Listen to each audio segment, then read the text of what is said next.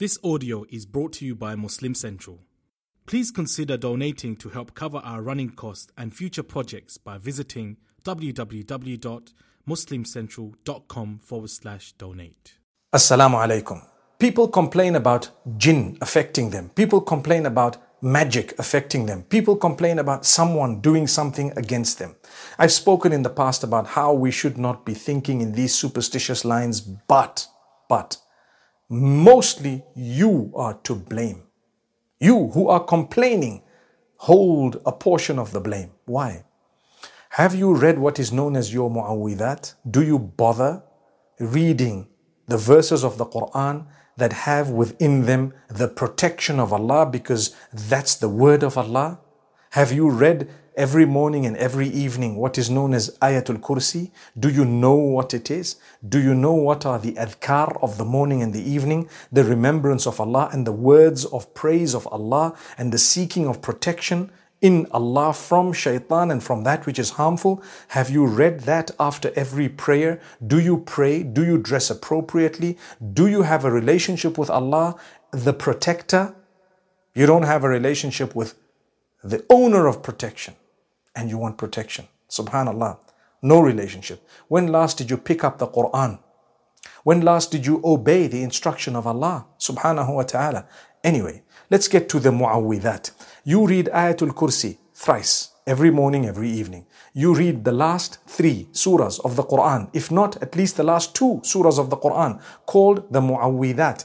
Those surahs within which we're seeking the protection of Allah from shaitan, from mankind, from the evil of mankind and jinn kind. We're seeking uh, from the whispers of the devil and so on. When last have you read the few prayers? ربي أعوذ بك من همزات الشياطين وأعوذ بك ربي أن يحضرون Oh my Lord, I seek your protection from the whispers of the devil and I seek your protection from the devil even coming into my presence. When last have you repeated that prayer? أعوذ بكلمات الله التامات من شر ما خلق I seek the protection in all the words of Allah subhanahu wa ta'ala from the evil that He has created, the harm of that evil.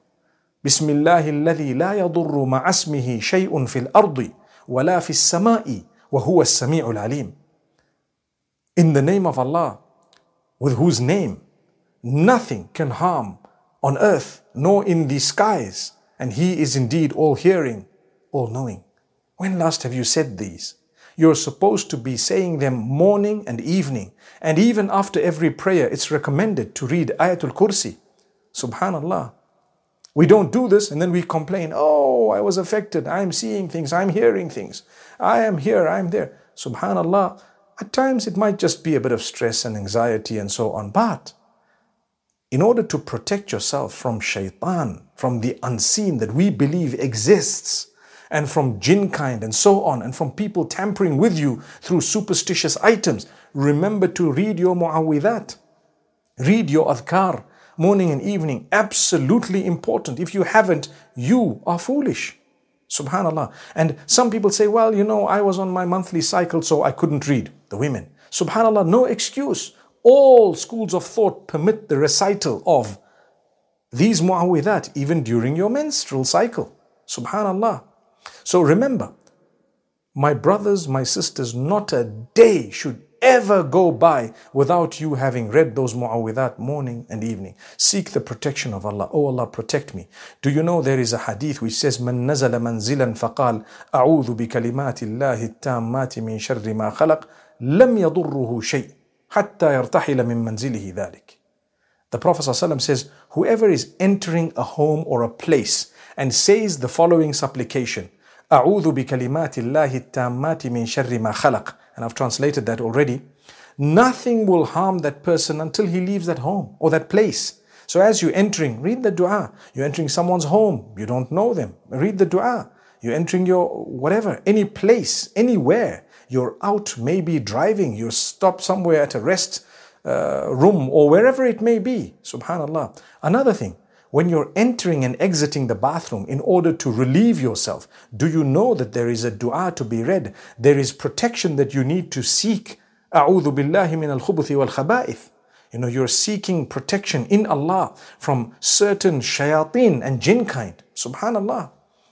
So we don't do that and then we complain. But Allah says, I taught you in advance how to save yourself, how to protect yourself. Brothers and sisters, put on the armor. Put on that armor. Nothing will harm you. Everything that comes in your direction will deflect. Go away. Nothing will touch you.